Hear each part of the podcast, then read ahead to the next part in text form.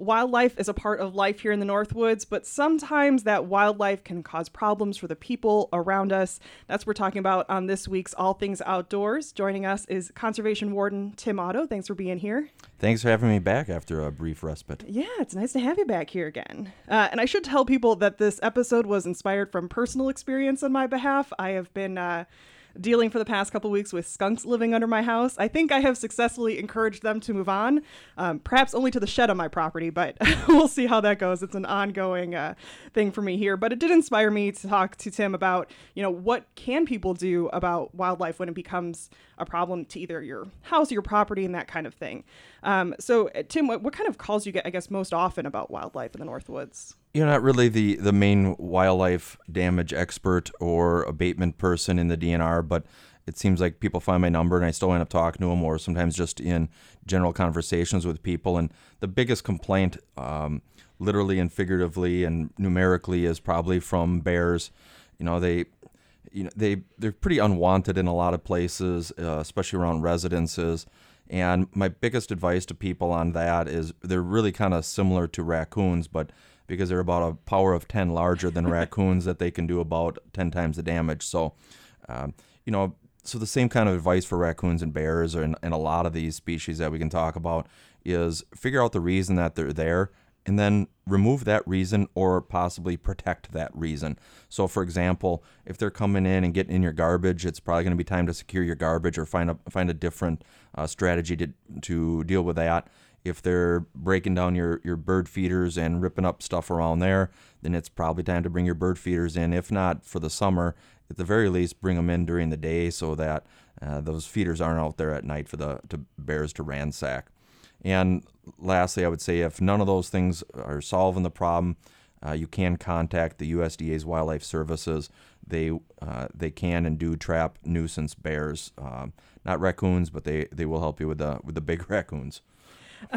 um, and uh, I know we were also talking, and you said that uh, you know beavers and goose are some of the other ones that you're gonna get calls about too.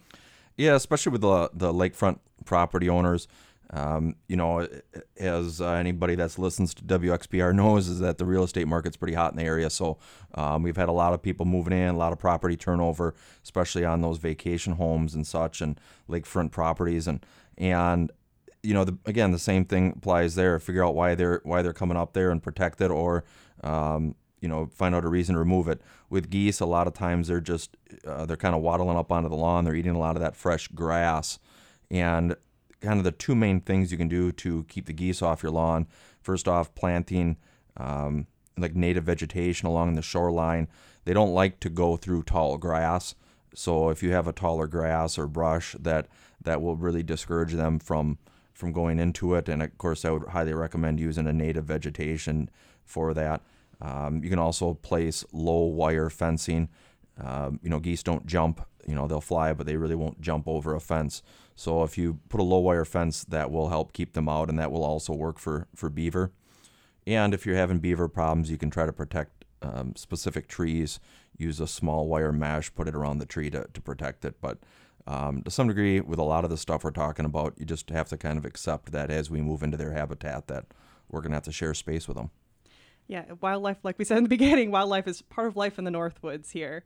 Um, and so, you know, when people are dealing with this, I guess, what's your best advice for determining, you know, okay, I've tried so many prevention methods. When should I be calling the DNR to try something else? You know, realistically, um, bears are probably about the only thing that we can really help you with a whole lot, and even that it would be through the through the U.S. Department of Agriculture, uh, Wildlife Services, which on our website we do have contact information for them. Um, but otherwise, you can also go on our website. Same thing to find perhaps some uh, some abatement measures that you can try for specific species. There's a whole bunch of them. I looked that up today before coming in, so there's actually some really good information on there. Um, but my, you know, again, my general kind of elevator pitch is figure out the reason that they're they're coming in there and remove that reason. If you're still having problems, I checked this also today. If you search the interwebs, you can find all kinds of uh, private vendors that will help you with your with your wildlife issues. And I will say I went to the DNR's website for my skunk problem, and I'm pretty sure it worked. So fingers crossed that that works for me going forward here. Uh, anyway. I, I, for your benefit and your dog's sake, I hope so. Yeah, let's hope so. Um, and I'll be have that link on our website, wxpr.org. Conservation Warden Tim Otto, thanks so much for joining us today. Thank you.